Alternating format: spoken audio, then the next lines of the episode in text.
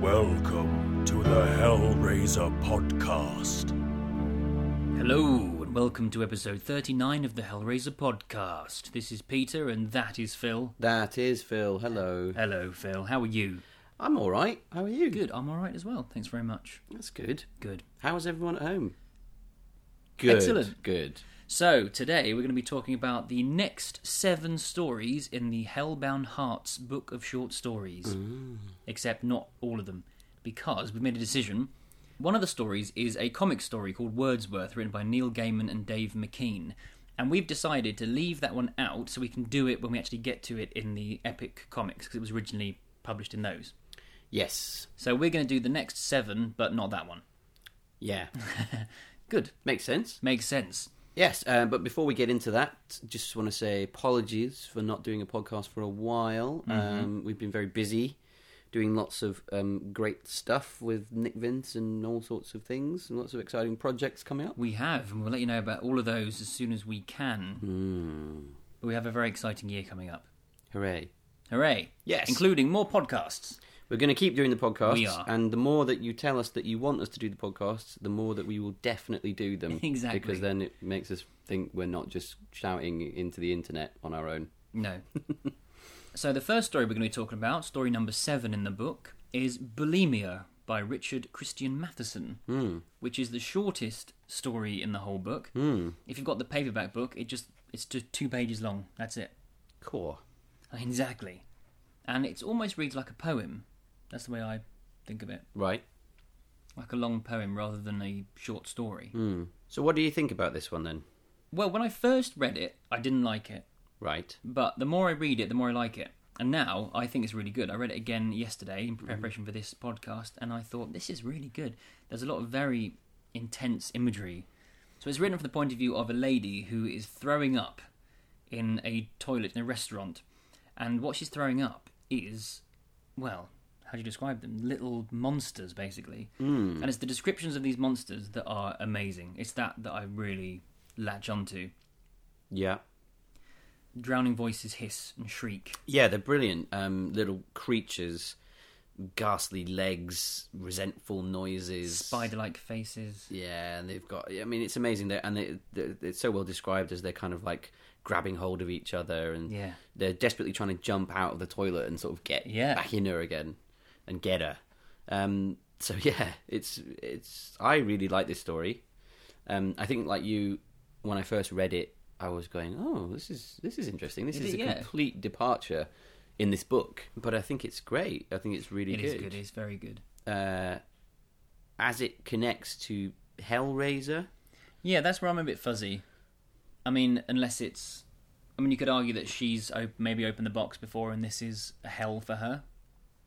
Yes, exactly. I, I mean, that's what, what I thought was that basically this is one of the things that's done to you. Could be one of the things that's done to you. Could be one of the particular tortures that she is um, going through. Um, Yeah. Maybe she had bulimia in life, and now in hell, you know, she's coughing up monsters. or she's been given this horrible gift and sent back to Earth, and she is on Earth, but she's got to live with these hideous parasites inside her. Yeah, I mean, it gets you thinking, and you know, I- I think there's lots of different interpretations of it. I'm sure that people listening to this will be going, "Oh no, it's obviously this." it is obviously it- this I mean, idea. it's, it is also clearly a, a metaphor for actual the disease bulimia, yes, yeah, of absolutely. course. yes. Um, but that written as as horror. So if anyone does have any other suggestions or what do you think of this story, let us know. Send us an email or a tweet. Yes, because I, it's important to sort of reaffirm here Hmm. that we are reading these stories with no prior knowledge, you know, no no, great insight, as No, you can just- uh, hear. yeah. We're just reading them and saying what we think We're of just them. So, fans. um, you know, if you guys have got uh, things that you, you think about these stories, please email us or t- Yeah. tweet us or whatever, because it, it's great to have a discussion about them. And the good thing about this one is because it's so short, there's a lot you can then talk about afterwards. Yeah. So there's a big discussion to have with it. Yeah, um, but yeah, I, I really like it. I think it's very well written. Uh, it makes a huge impact for such a short story, Hmm. and yeah, it, it does get you thinking afterwards. You think, well, what, how does this connect? I think you could put this story in any kind of horror anthology. Yeah. to be honest, and it would it would fit. No, it's very good. Well done. Good work. Well, nice short story and nice short discussion about it. Next one. Right on. So next up we have Orfeo the Damned by Nancy Holder. And you like this one very much, don't you, Phil? I love this one. Yeah, me too. Mm, This is one of my favourite This is stories. really good. Uh, I, I think it's brilliant. So it's a story of three people. You've got the married Lindsay and Jake, and Lindsay's friend Danai. Mm-hmm. So Lindsay and Danai used to know each other as dancers. She was a dancer, and he's Broadway dancer. Mm-hmm. And they live in New York. And Lindsay's since married Jake, and she's become a bit disheartened with her lot and her life. She's ended up just on a cocktail of antidepressants and anti-anxiety meds. Yeah, I think she's just lost, isn't she? She's- Really, yeah. she's she's kind of lost herself. Um, she doesn't know who she is anymore. She just lives this life. She's with Jake, and he's very steady and stable. which person. which she thought is what she wanted. Now she's just unhappy. Yeah, and she clearly was a bit more kind of her and Denai were a bit more wild Yeah, beforehand. Uh, Denai is, is obviously he's described as being a very unstable he is, person. and there's no there's no sort of sexual interest there because he's gay. Mm-hmm. But he's very much he wants her to come out and party and be wild with him. Yeah. Uh, so he brings a box Yeah, which her? he's heard of. saying, if you just twist and turn these panels, uh, off you go into a different world. So that's nice that they kind of. They don't have this kind of thing of like, what is it? What is it? You know, that he's Yeah. like, this man gave me this box and says, this is what it does. I'm giving it to you as a present. because he thinks that she, well he says he thinks that she could do with it more than him but then also he says that he tried to open and he couldn't mm. Hmm. and as we've discussed before they do say that you have to be a certain type of person to be able to open the box mm. maybe he's a bit too Hmm. Well, maybe he's I not think- Uh, dark enough to open the box Yeah, I think what it, what I take from it here is that there's actually a kind of strength that's needed to open the Yeah. box, um, Yeah. and she clearly has this. She believes, really, it seems that she's completely worthless and she's just Yeah. Mm-hmm. nothing. And people like Jake are, are real people, and she's you know deny and, Yeah. and actually she's got this huge strength inside her. And we have you know the stuff here where the box is very mesmerizing Mm. uh, and she's kind of like can't take her eyes off it she's like maybe she can move this or tap that yeah um, which is seemingly what the box is always like with people so after a rather disastrous meal all three of them Danai leaves and she ends up fleeing to the solitude of her bedroom where the box is still and she starts fiddling with it yeah i, th- I just think it uh, it's so well written in in what is is um, not right with her Yeah, no, I you agree. know, like uh, she's kind of like, we made this food, and uh, like as if like, yeah, we did something crazy, and he's Mm-hmm. like, that's not that's not crazy, and she's flattened. She suddenly, you know, she spent all afternoon chopping up beets and cabbage, and was like something new, something great, and then he's kind of like, that's okay, and she's like, oh god, yeah, what am I, you know, what is she looking for? What is Mm. Yeah. she, what is she needing? I, f- I find it really interesting to read that. yeah, So she picks up the box, as you say, and starts giving it a fiddle. and she it seems to be moving, Hmm. and it's almost like it's talking to her and telling her how to open it. And so she does open it eventually, and Cenobites turn up, Yes, four of them. Yeah, I really like how when she's trying to open the box, um, she cuts her finger. Hmm. So the blood sort of runs into a channel Yeah, on the box. which of course is reminiscent of a Hellbound Heart. Yes. Because that's how Kirsty can open it so quickly in the hospital because it's covered in blood and she can see where the blood's gone into the little Yes. nooks and crannies. Um, so they've got all the kind of classic things here with the bell Mm-hmm. tolling. Uh, And she thinks she's gone crazy. yep. So the first Cenobite, he's great. his eyes were two wounds. His eyelids and lips were wrenched back by hooks. He's nice. Mm-hmm. He's nice. Uh, he wore a black robe like some kind of monk. Yeah. Yeah. Um, Two more turn up. Bald woman. It's very sexual, this one as well.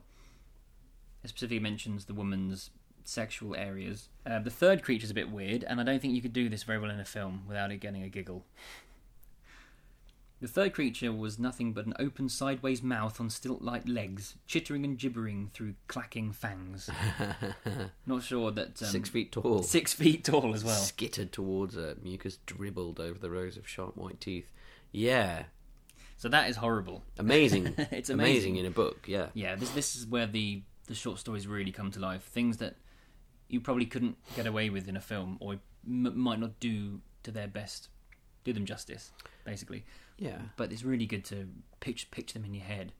Yeah, I just think it's brilliant. I, th- I think these they're so well described, you know, the, Mm. and why not? And, You know, the, the the Cenobites are not as sort of small as just people No. who've been cut open. No, you know, no. they could be anything. Well, yeah, made by the engineer. The fourth figure appears, who later is given the name the Ravisher, a half mask of black leather sewn into his face, and then we find out what the bell is, the tolling bell, in this one. Yeah, His.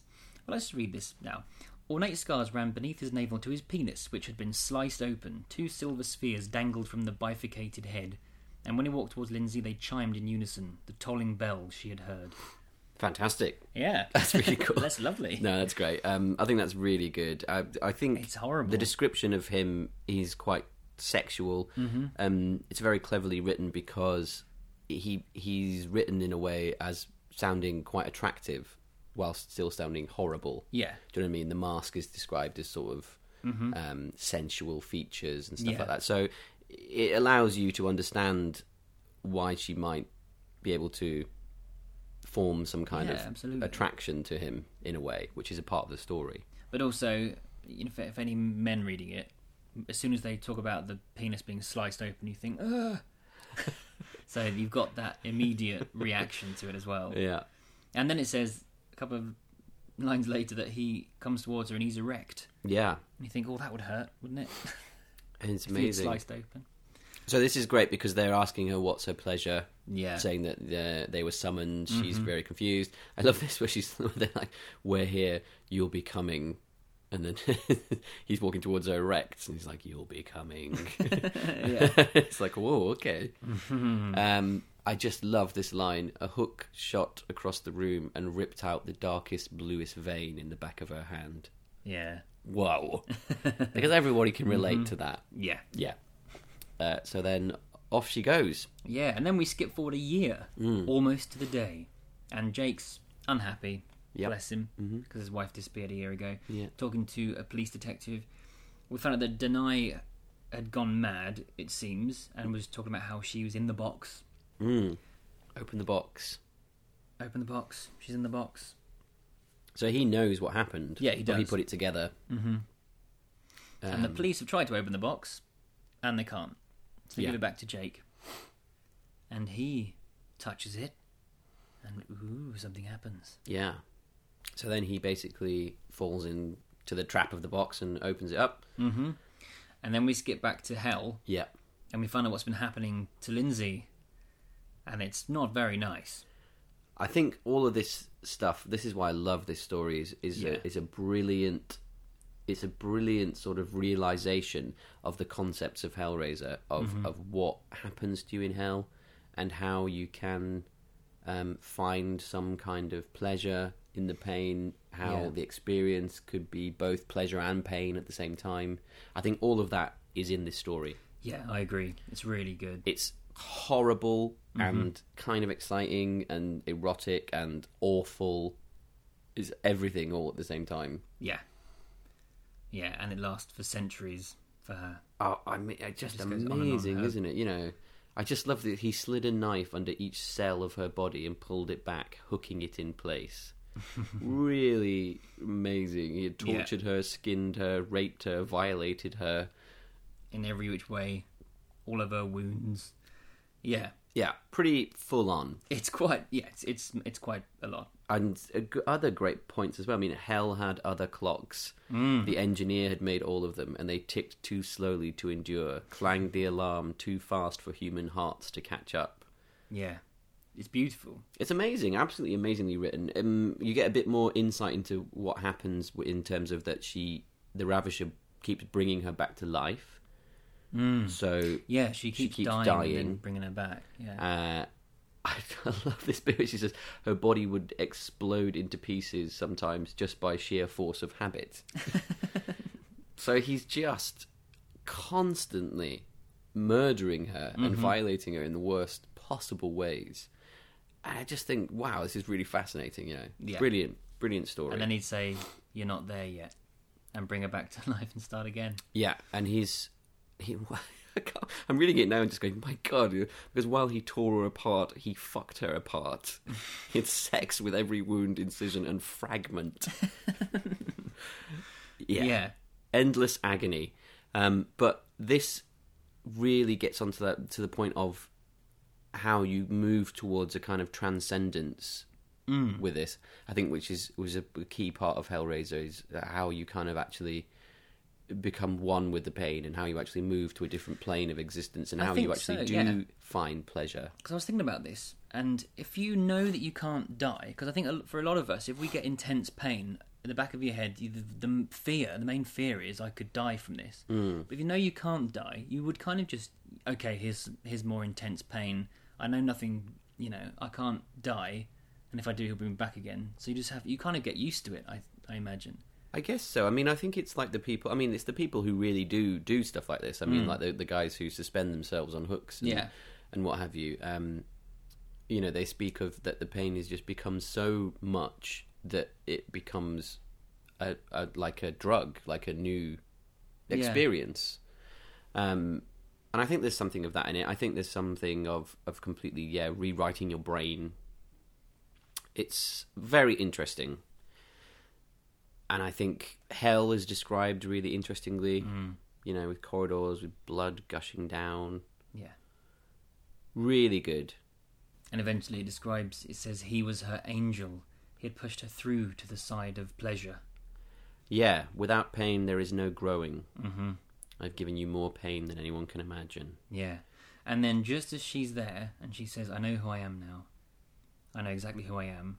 Then Jake turns up. Yeah, ju- just King as she's, ruins just as it. she's flying over hell Yeah. with him on you know black angel wings, mm-hmm. Jake turns up, and the thing is, is that she has found who she is. Yeah. she has become a real person, allowing her, you know, the the focus on this pain, going through this experience, has allowed her to realize her true self. So she is exactly the, the person that we've spoken about, who opening the box was the right thing. Yeah. This horrific, horrifying experience actually is the right thing for her Yeah, definitely. and she is in a type of heaven. And then, yeah, Jake turns up and ruins it. And he thinks he's doing a good thing. He's coming to save her. Well, And how she- horrible! I mean, God, the poor guy is I know. trying his and best. She's basically saying, Leave me here. I'm all right. Yeah, I want to be here. she turns. He turns up, and she's held over a beam on beams over a fire with um, White hot white hot irons. irons piercing her vagina, Yeah. and he's obviously puking up, going. Yeah. "No." and she's in the position of saying, "No, leave me here." Mm-hmm. I mean, what a fantastic story that you know this poor guy. You know, he's trying to do the Yeah. Mm-hmm. hero journey, and it's not going to happen. And now the really interesting bit because you've kind of got to this point in the story where you're like o- on the side of the Ravisher in a weird way Mm. because he's helping her. Yeah. But then now we get to a point where you see that his only concern, the Cenobite's only concern, is inflicting the maximum amount of pain on people. Mm-hmm. Yeah. So what happens next is not doesn't fit our nice story of her being in a dark heaven. Because the Ravisher says to Jake, "You came here of your own free will. It's your turn." And then we get the classic Hellraiser bargain, where he says, "Wait, if it's my turn, then hers is over," which she immediately says, "No, she doesn't want to go. Hmm. She knows that he couldn't do what she did. She, he won't transcend No. to this other level that she managed to get to." No, and this is it. This is this is the real horror of it that um, Jake will just be tormented to death, and that's Yeah. what the Ravisher says. He says he, he will just forever and ever and ever Mm-hmm. be tormented. Yeah, Um, you have found your way here, yeah, uh, but the Ravisher just wants the worst pain possible for her. So he realizes that actually There's something worse than him there's something Mm, ravishing worse her. than this. If I send you back with him and I say that you have to stay together, Yeah. you will be in misery. If you Forever. Yeah. And if she tries to kill herself or she tries to leave him, the Ravisher will come back to Earth, but won't take her, Hmm. will take him and torment him for all eternity, leaving her on Earth. Yeah.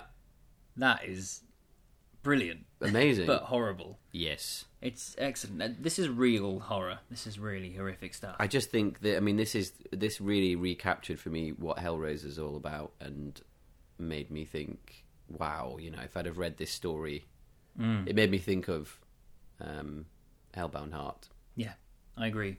and obviously it couldn't have been written without the genius of Hellbound Heart Yeah. coming 1st Mm-hmm. But it's a great sort of companion piece to that. And the last line Don't look at me, she whispered to her husband as he led her out of the land of the dead. Ever. Yeah. Brilliant. So and she, they walk out of hell with all the Cenobites laughing and laughing and just Yeah. loving it, being like, "This is amazing." um, and she's just doomed. Yeah, Brilliant stuff. Really good. fantastic. Um, yeah, I haven't got much more to say about that one other than That's it's good. We're talking amazingly about an written. hour on that one. yeah, it's amazingly written. Really good. Um, And if, you, if so, if you haven't read these books, we are completely ruining them all for you. Oh, yeah. But if you haven't read the stories, then this is definitely one. If you want to just pick into it and read a couple of them, then Hmm. jump to this one. It's brilliant. Yeah, I think really there's not a bad story in the whole book. To Oh, be no, I honest. agree. I Um, agree. But um, they're they're all great. There's one I'm not convinced about, which we'll get to later on. Oh, Yeah, so that's keep exciting. listening, keep listeners. listening, chums. But um, this one's just wonderful. As is the next one, which is also one of my favourites in the whole book, which is Our Lord of Quarters by Simon Clarke.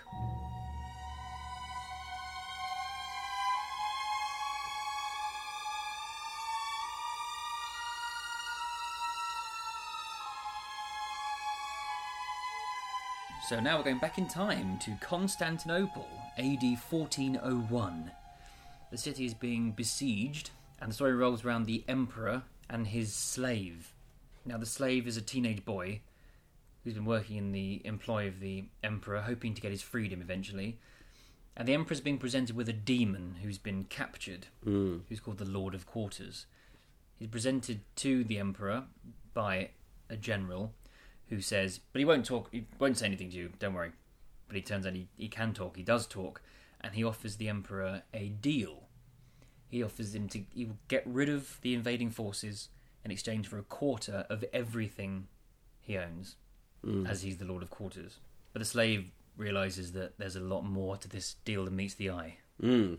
So there you go. Now let's jump in and talk about it. Yeah, This one again, I think is brilliant. yeah, I think it's really evocative and it's like a movie. It's like a really good short film. mm. And I really like it.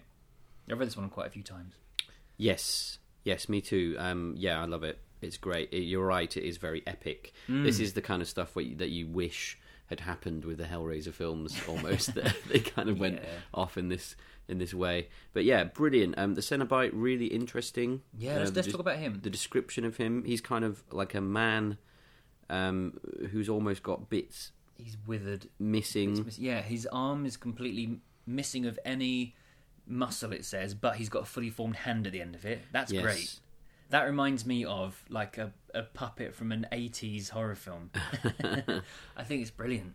Yeah, um, and I like it because it's almost retro Cenobite. Mm. Because Hmm. Yeah. I believe that obviously throughout the years, the Cenobite's appearances have obviously changed based Yeah. on what's happening in the world. Yeah. And this guy Hence the leather and. yeah, and all that. this guy is is a kind of old school Cenobite, where Hmm. he's just got bits of flesh missing.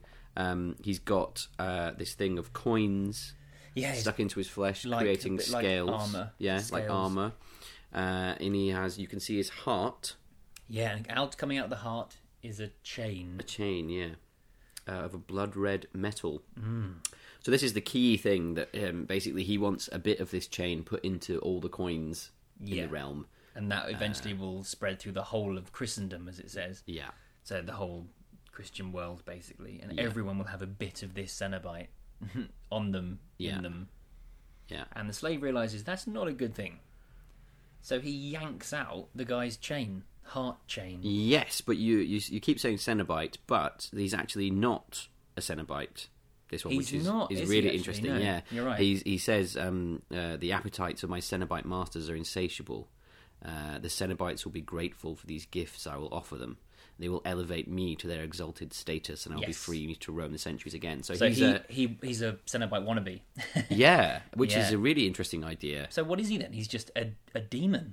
Yeah, Yeah. Yeah, he's a ma- he's a, m- a man. He was obviously once a man, so he's obviously kind of gone through the process of becoming a Cenobite, but they're keeping him. That's interesting. On the he's hook. like a slave, sort of for them, maybe. Yes, he So is. Mm-hmm. like the slave is hoping to get his freedom, this creature is hoping to become a Cenobite. Yes, absolutely, uh, and he's got this amazing uh, sort of position of the Lord of Quarters. Yeah. I love this is that he's got gold coins for sort of eyes, for pupils, and for teeth, and everything. Amazing, um, and basically he's it's the classic you know, de- devil's bargain where Yeah. Mm-hmm. he's, they're all in a bad situation, and he's like, "Listen, come with me, He's do saying, this." look, you know you're a bit you're fucked at the moment. You need money to win this siege, this war. You haven't got it. I can help you. yeah, The emperor says, "Where where are you going to get the money from?" He says, "No, no money. I will just get rid of your enemies. My Cenobite masters will have their way. Get rid of them." yeah, and uh, it's it's great because there's a contract that you got to sign. Yeah. I love the character of the jester. Yeah. um, who's the clown. yeah, the, who's really um, awful to everyone. Yeah. Yeah, And but they just have the- to put and up the with it. Mm-hmm. emperor, but the emperor likes him. Um, that's a brilliant character. But then they discover. then the demon says, "Yeah, you see those keys? Then will they go to your concubine's rooms? and I want you Yeah. to sign this contract in his blood." Brilliant. so he's like, okay, we'll have to kill the jester so we can sign the contract. And that's important because it's that point that the slave gets his opportunity as they're f- fumbling about with the fool, with the clown trying to kill him. The slave nips forward and grabs the chain out of the demon's heart, gives it a yank, and runs off with it. yeah, And now it gets really interesting because you've got this whole no, it's not supposed to be you. It was for him. So Yes. the demon is constrained by rules. yes. Uh, then we have a kind of chase sequence, Yeah, this is fun. which is great. the Um, labyrinth where of they're Mm-hmm. the running, city. yeah, uh, and this monster is kind of chasing While they're after him. being hurled missiles by people outside besieging them, Yeah, catapulting things at the city. Yeah, I mean, catapulting dead bodies full of rats Oh, to that try was and a nice spread bit disease. near the beginning, yeah, yeah. which is obviously a true, you know, Yeah, thing, a real historical thing. And then he basically the slave jumps onto one of the catapults that they have to defend the city. Well, first they have an altercation. Him and the demon. Yeah, He says you've lost, and he swallows the chain. yeah, So what the, what does the demon do? He leaps at him and goes into his throat. Basically, yeah. his body elongates and he goes down the slave's mouth into his gullet to try and get the chain back. This reminded me of um, those kind of really bad CGI Yeah, things that happen on films. like in the early nineties. So yeah, basically, he's ripping the insides of the slave apart to get the chain, and the slave finally realizes that he can serve his country yeah, and fires the catapult with him in it. with him in it. firing himself out of the city. yeah, But as he's flying over the city, he realizes that the invading army's forces have actually been defeated. Hmm. Mm. So there's no way the emperor will now sign the contract because he doesn't need to anymore. yeah, because obviously the demon's not going to be killed by this. No, he's just the going to come demon's like, back. well, I, whatever, I can just zoom back into the city. But because he knows the em- there's no reason the emperor would sign the contract anymore, he's won. yeah, And even though he's dead, he's happy because the emperor looks after his family's people, and he, you know, that will continue. yeah. So yeah, It's, it's, a a brilliant lo- story. lovely story. This it's a happy ending. Yeah, The boy, it, he's not, you know, sad, depressed, unhappy that he's going to die. He knows he's done a good job. yes, He's he's happy. If anything, and uh, I just think another great Cenobite, a really brilliant realization of a Cenobite, or not, nice. or a not, or a wannabe Cenobite, Yeah. if we're going to be picky. um, I don't think he uh, will become a Cenobite after this debacle. no, Oh dear! Imagine him going back. I just love the the, the Cenobites themselves are, are relentlessly dealing and bargaining and keeping people on on strings. Yeah, yeah, they Amazing. are. They are. It's, they're, they're brilliant. A wonderful creations. One last thing about the story is they mentioned that the demon was discovered beneath a pagan shrine, which got me thinking about Rawhead Rex. I thought that was a really nice Yeah. moment. Ah, Oh, that's cool. And that was it. All right, shall we move on to the next one? Yes. A Little Piece of Hell by Yeah. Steve Niles. Uh, so this is uh, again as, as a sort of more straightforward. Yeah, this is just a little story. So again, a bit like when we did every wrong turn from earlier on in this collection of stories, these are horrible. These are horrible people, awful characters. Yeah. especially this guy that he talks about, Gordon Fuller. Yeah, Well, a world-class evil scumbag son of a bitch, yeah, who also happened to be my best friend. uh huh, So we've immediately gone back into the seedy world of crime and violence, yeah, and this one begins with them hearing about a box yeah, apparently a character found a box in an alley, sold it to a pawn shop for a couple of bucks, and then discovered that the pawn shop had sold it for ten thousand dollars later on. yeah. So obviously these two scumbags think right. We got to find out about this. We got to get a hold of this box. Yeah, and then it becomes like a almost like a detective story. Yeah. where they work backwards to try and find it, Yeah, which is really interesting. This is really good. there's loads of great details. Mm. so really nice dialogue where um, they're talking to this horrible Andy guy. Yeah. talking about some woman called Julie, and he's like, "Yeah, I fucked her too." And then he's like, hmm, "I tried to remember if I used a condom." so horrible, Yeah. horrible. Um, so yeah, these people are kind of nasty, and uh, they find out. Yeah, if, if they find the guy that found the box in the alley, Mm-hmm. find out which pawn shop he sold it to, go Mm. to the pawn shop, and then there's a really nice moment here where Gordon's got a gun, Mm. and so the narrator's really worried about this, and he thinks that he's going to kill him. Yeah, And then they go into the pawn shop. The, the pawn shop guy says, "I'm not going to tell you what you need to know." So Gordon reaches behind him and pulls out his wallet Yeah. Mm-hmm. instead of the gun, and gives him a twenty, and that does it. Yeah. that's a nice little moment.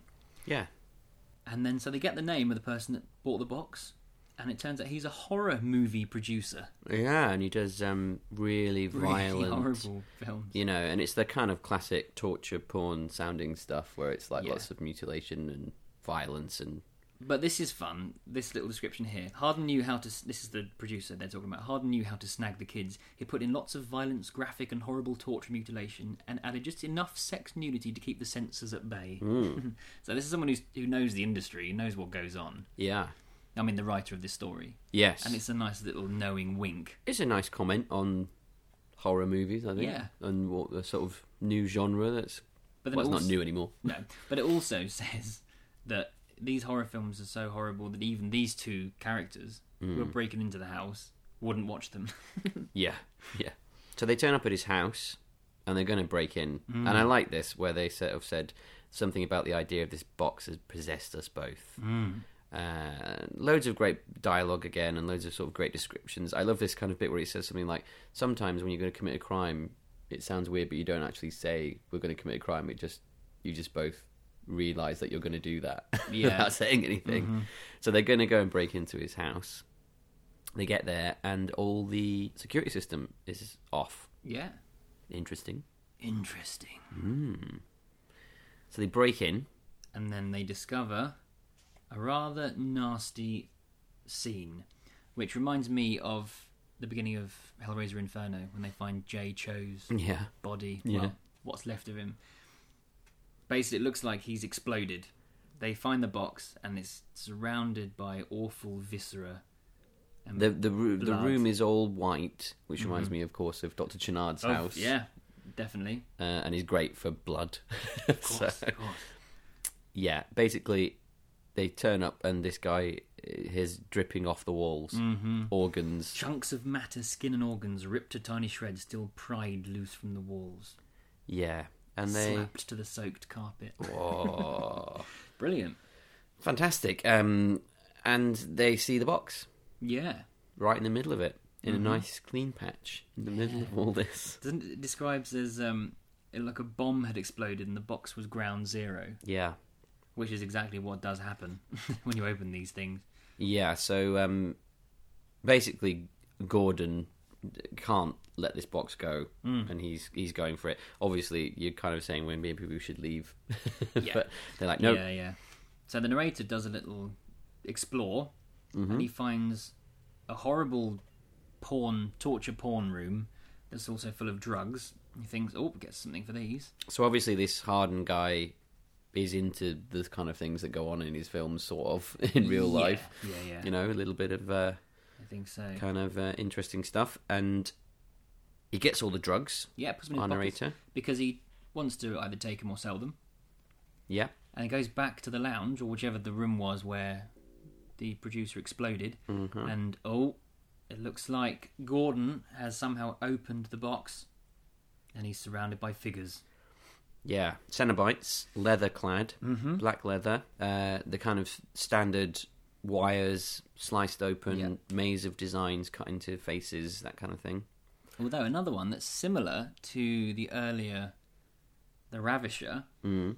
when he describes one of them, what I first thought was a vagina was instead the figure's penis, cut down the middle in at least six slices, pulled and pinned around his belly and legs like a seeping bloody flower of flesh. Mm. horrible stuff. Yeah. But obviously, it's this whole sexual violence again, Yeah. pleasure and pain. They love slicing penises open. Hey, well, you know, there you go. Um, Can't get a better symbol of pleasure and Well, pain, exactly, can you? yeah. Really.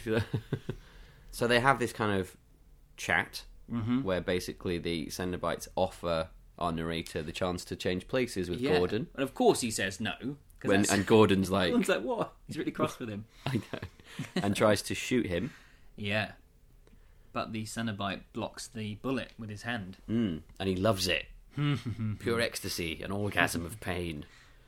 And then they say to the narrator again, Are you sure you would not like to play? Little as narrator know, he is actually playing a game already.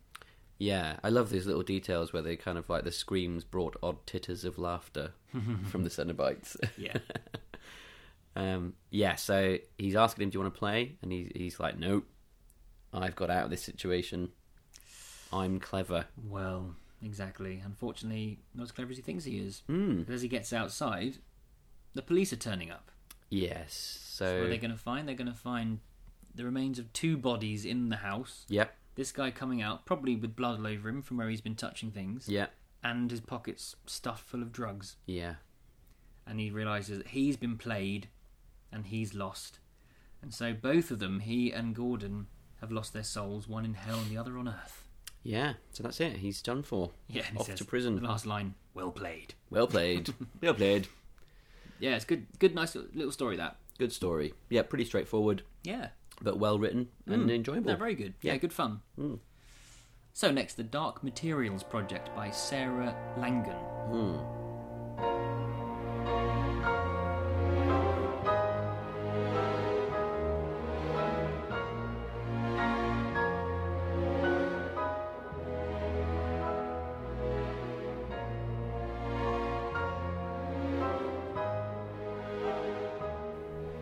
So I'm just going to start this one by saying that this is possibly the only story in the book that I'm not 100% sure about personally. Um, when I first read it, I thought it was quite confusing and I didn't really understand it. And I still don't know if I understand it completely. And I don't think I'm that stupid. but it's more because I, when every time I read it, I try and put myself in the mindset of the scientists and work out what they were trying to do. And maybe it's because I don't know enough about genetics or Well, I think they're using. I think with this story, they're using real world science. Yeah. but then making up a lot of stuff as well. they are. So it's all you know. It's a mix. Okay, and that's fine. So as long as you go into it knowing that you, you know, some of it is real and some of it is not. I mean, I liked it. I enjoyed reading it, Good. uh, but I did find it. You know, it, it's not a story where you immediately go, "Oh, I know exactly what's going on here," and No. you know, it's one you have to think about a lot Mm. and, and kind of work out. And I still wouldn't say that I know exactly what's happening, but it's more of a sort of mood piece, and if I s anything, no, you're right. It is, and I, f- I did find it quite hard to get into it. it made me feel depressed. Me too. Maybe that, maybe I didn't like it for that reason. Maybe it wasn't fun enough for me. yeah, it wasn't. It wasn't fun. it is definitely well written. It's very, and there is some really lovely stuff in it. So let's just jump into it briefly. Uh, the group of scientists f- from the Servitus Labs, they're trying to discover dark matter, shadow DNA, by decoding the DNA double helix Is that right? Yeah, it's basically you know all the stuff that we have in in the real world, where Yeah. Mm-hmm. you know you've got um, DNA being decoded and you know the human genome, etc. And they've discovered shadow DNA, Yeah. which they're sort of uh, decoding. And they've got all these supercomputers and scientists Yeah. finding these things, and, and basically these things control other parts of our personalities Yes. and beings. Um, so they've got lots of animals, and the, I mean, Mm-hmm. I love it because it sets up this great mood. Because at the beginning, they've got all these animals who've killed themselves, Yeah. and they're like, well, you know, and this scientist Absalom, who's the kind of lead scientist, Mm-hmm. uh, his life's kind of falling apart because he's in charge of this project, Yeah. and weird things are happening. His pregnant wife's left him. And she left him, you know. So it, I mean, it, it is very heavy with atmosphere and and foreboding. dread, and it begins with them mentioning that Stanford University was trying to do the same thing, but they've accidentally opened a black hole. yeah, and I mean that's stuff that's really happening in the world. You know, scientists are I know um, they're creating. messing with black holes, Big and, Bang and black stuff like holes. that. Yeah, so that's what I liked about this. It's prophetic. Taking, I hope not.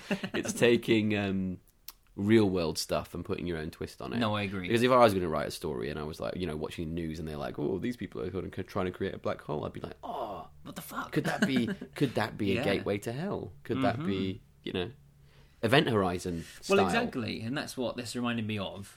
yeah i think the characters are not likable No, which no, they're not. like um, and that makes it hard to read through um but And it's, whatever's going on in this lab is also creating mania, not only in the animals, but also in the people that work there. And Yeah. he's hallucinating things from his past. i think it's basically hell is kind of opening up It is, and yeah. the more that they decode It's a puzzle. They're solving a puzzle. It's opening a portal it to is hell. it's it, this is the classic thing of instead of using the box yeah. the puzzle of the dna helix the shadow Mm-hmm. dna will open the gateway to hell and the fact that this guy is so obsessed with it and he's been just concentrating on this his entire adult life yeah and the computers are they co- sort of take over in a certain way the puzzle solving takes over yeah itself yeah and it's solving it and everyone keeps leaving or going mad Mm-hmm. and so he's having all these weird flashbacks and hallucinations yeah and eventually gets his wife slams her in the trunk of his car assuming it's a dream or a hallucination Mm.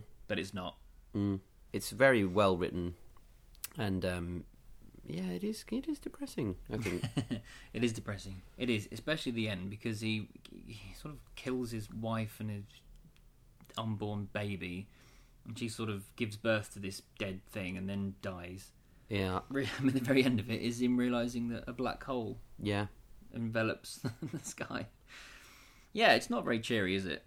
No, and it's kind of dream-like because he's It is. he's going through all these hallucinations and stuff, and Horrible dream. you know, it's like um, double helixes turning into stinging Mm. jellyfish and hooks coming out of people's faces, and it's uh, it's pretty intense. Yeah, I like it. I mean, that's why I like this whole collection of short stories because they're all so kind of different yeah, they are different. uh, and Maybe I just prefer when I first read it. I think I just preferred the ones that were a bit more fun. Maybe. I think you've just you've just read two really Yeah, that's- fun that's true. stories, Yeah, and- then and you come to you do this, them in which is like a order. kind of slap in the face. Which a is, real downer, It's isn't a it? real, but it's really good story. no, it is. you're Um, right. But it it hits you really hard Hmm. after sort of reading these ones that which, which are kind of a bit more um, uh, kind of amusing in a way. Yeah, But it's very good.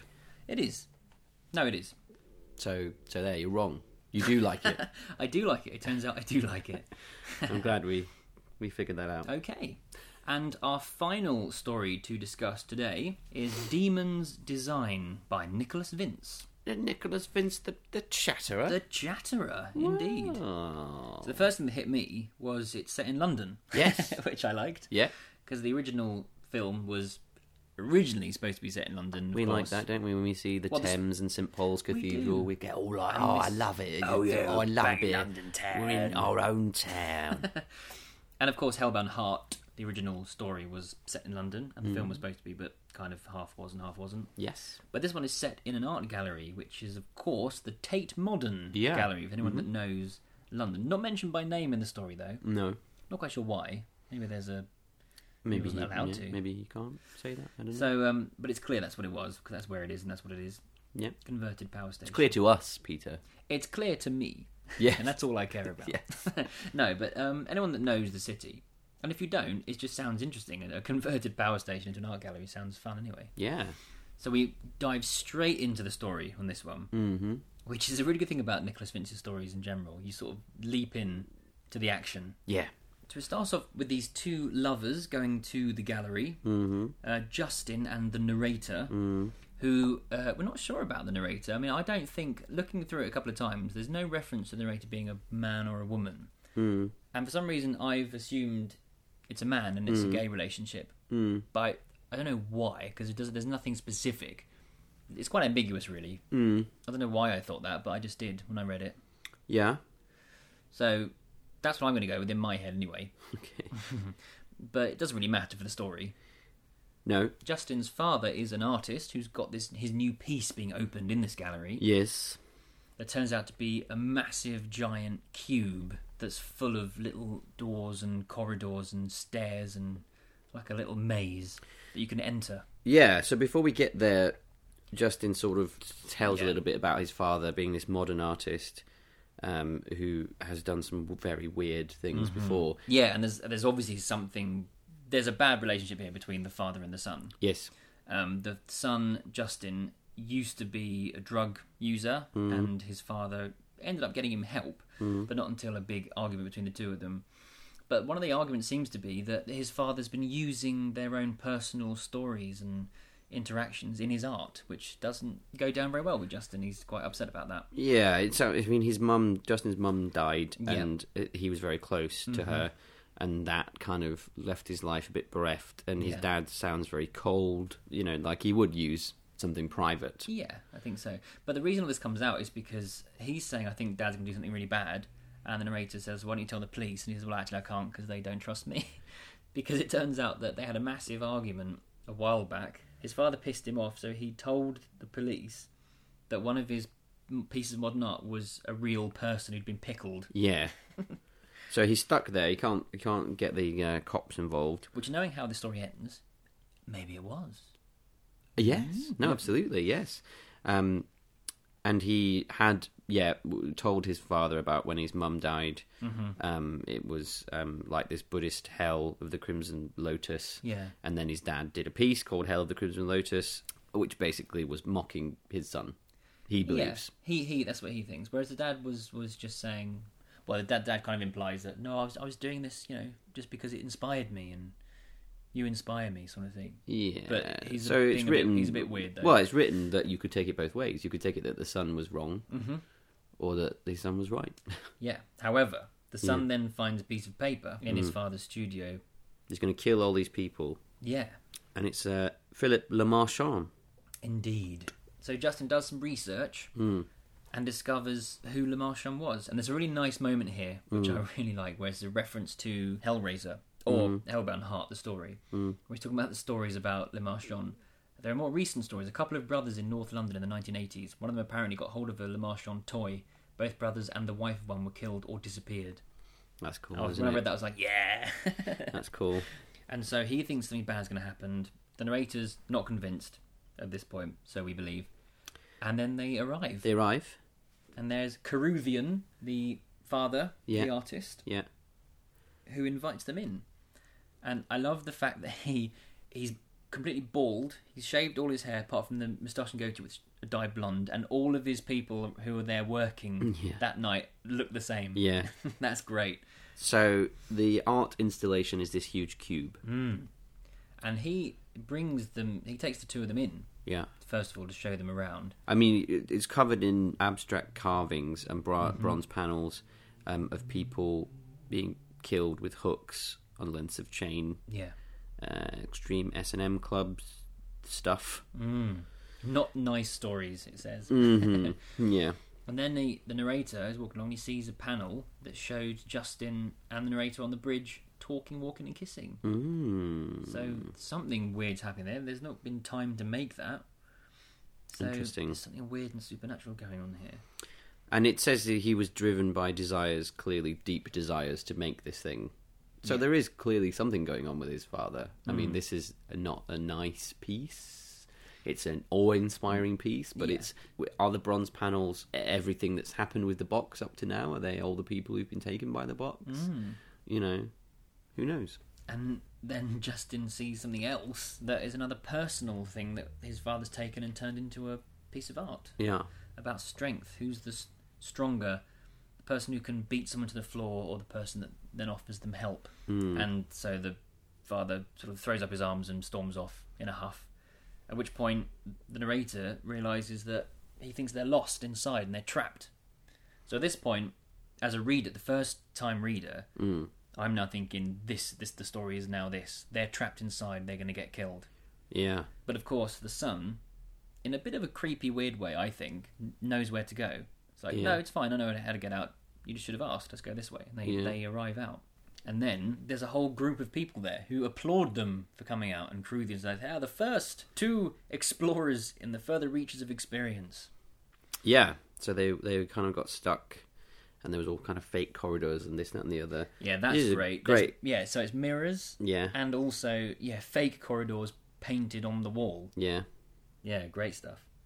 So there we are, the two first explorers in the further reaches of experience. And then they've all they're all there to go in themselves, all these people, and he said to them, You've got your tickets and your maps. then they've got personal routes. Yeah. And personal rooms. So there's They've basically been uh, allocated rooms. you may not end up with the partner you arrive with tonight. Mm. This I went to see um, a theatre company called Punch Drunk recently, their Hmm. new show, and it's kind of sounds like this. it's uh, it's quite similar. Yeah. So they all kind of giggle and like, "Woohoo, let's go. Yeah.